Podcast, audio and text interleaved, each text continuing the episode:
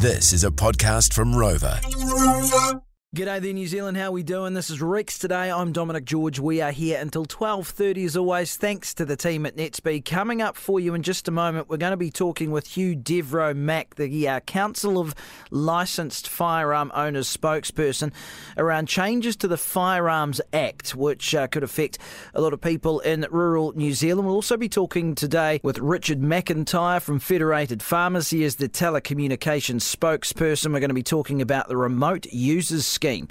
Uh, which could be very, very beneficial for people in rural New Zealand with dodgy internet connectivity. We know there's a few of you out there, that is for sure.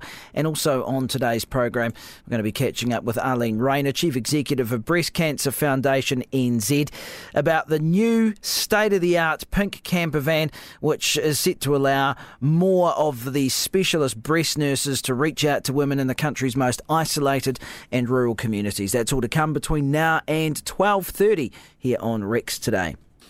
All right, well, changes to the Firearms Act will be coming into force by the end of the year, and it's fair to say gun owners aren't too happy about it. A new police firearms unit is set to be launched. The first stage of a firearm registry system is uh, opening, and gun clubs and ranges also face new regulations as well. With the Council of Licensed Firearm Owners spokesman Hugh Devereux Mack joins us now on the program. Hugh, good to talk. How are you?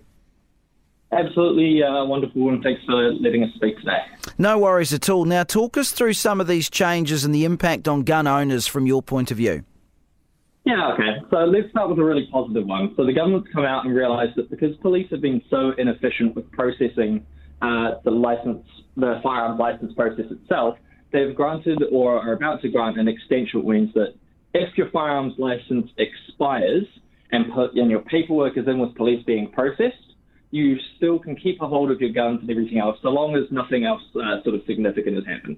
So that puts a, uh, a bit of a relaxing thing for licensed firearms owners who would otherwise be made criminals because of police inefficiency. So that's a really nice one.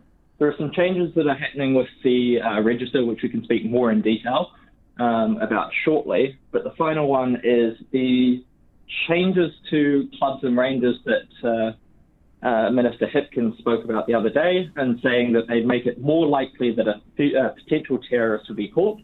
Um, we don't see how he can make that claim, and it's difficult for clubs and rangers to know how it would affect them because we haven't had any communications from police following the last round of feedback. Okay, right. So there's a bit to unpack there. So you got the positive part with uh, the licenses there, which is interesting. Actually, just as an aside to that one, can you still buy guns or ammo with an expired license? I know you can obviously still use your firearm. Can you still purchase um, things? Uh, our understanding is that yes, you can. However, it'll uh, all come down to when the details are released when the act will actually pass. Uh, but our understanding is yes, you would be able to. Right. So let's look more then at this. Um, at the, the comments of uh, of of Hipkins, um, yeah, when you start talking about potential terrorists or mass shooters and uh, the fact that they will be easier to catch under these rules, give, give me your fundamental opposition to that claim.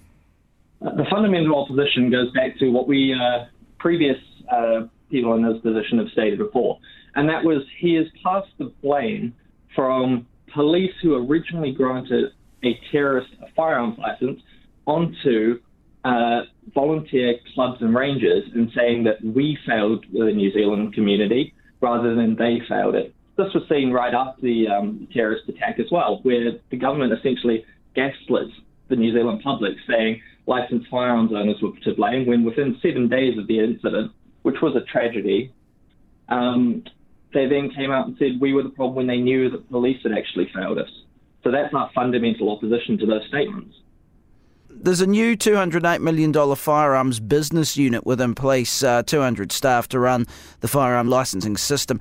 Um, is that a good uh, spend of money, do you think? Look, it's better than nothing, but again, it's another incident of the government gaslighting us.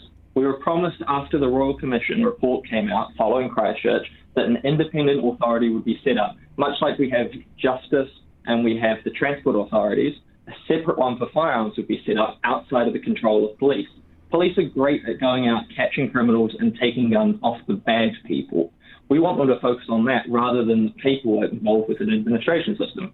So, whether it is a good spend or not, it's better than nothing, but time will tell whether they can actually improve the efficiency or if it will just be more of what we've seen over the last few years. Hugh, what about the um, firearms registry? Uh, is it true that you have to register boxes of ammunition and individual firearm parts as well? There is discussion around the individual firearms parts being discussed um, and having serial numbers, which is going to be an absolute nightmare.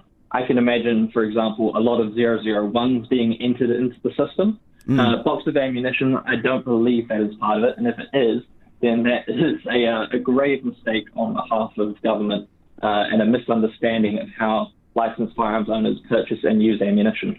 Well, yeah, and if you're talking about administrative, um, you know, backlogs, then my God, this will only add to that. Um, exactly. So, if I purchase, say, 250 rounds of shotgun ammo for a competition or to go duck shooting, um, does that mean I then have to register when I've used them up and no longer have them? Mm. Or like it doesn't make any sense to us. We have a model at the moment that treats firearms license owners, or at least we used to have a model that treated licensed firearms owners as trusted individuals that could have um, these tools um, to use. Now this seems to be a more skeptical model uh, where we're treated as suspicious upon ownership rather than with that level of trust. Now, there's rising gun crime in urban uh, areas, as we keep reading and hearing about. Are these changes going to remedy that, or simply have we got a situation now where gun owners, uh, hunters, farmers, etc., are basically going to be uh, punished, I guess, for a lack of a better word?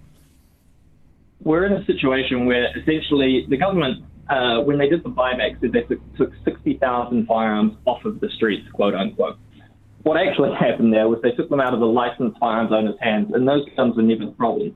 This is another instance where licensed firearms owners, farmers, hunters are all going to be punished for the acts of criminals who will not obey the law. They will not line up to hand their guns in a buyback. They openly said that in the media. And then when it comes down to uh, whether they're going to register their illegal firearms, which have serial numbers removed intentionally to avoid any form of identification, I think it's pretty obvious to your listeners how that one's going to go. Interesting stuff, Hugh Devereux Mack, the Council of Licensed Firearm Owners spokesperson. Do appreciate your time and your thoughts on this particular topic. Thank you very much. Thank you very much for the time.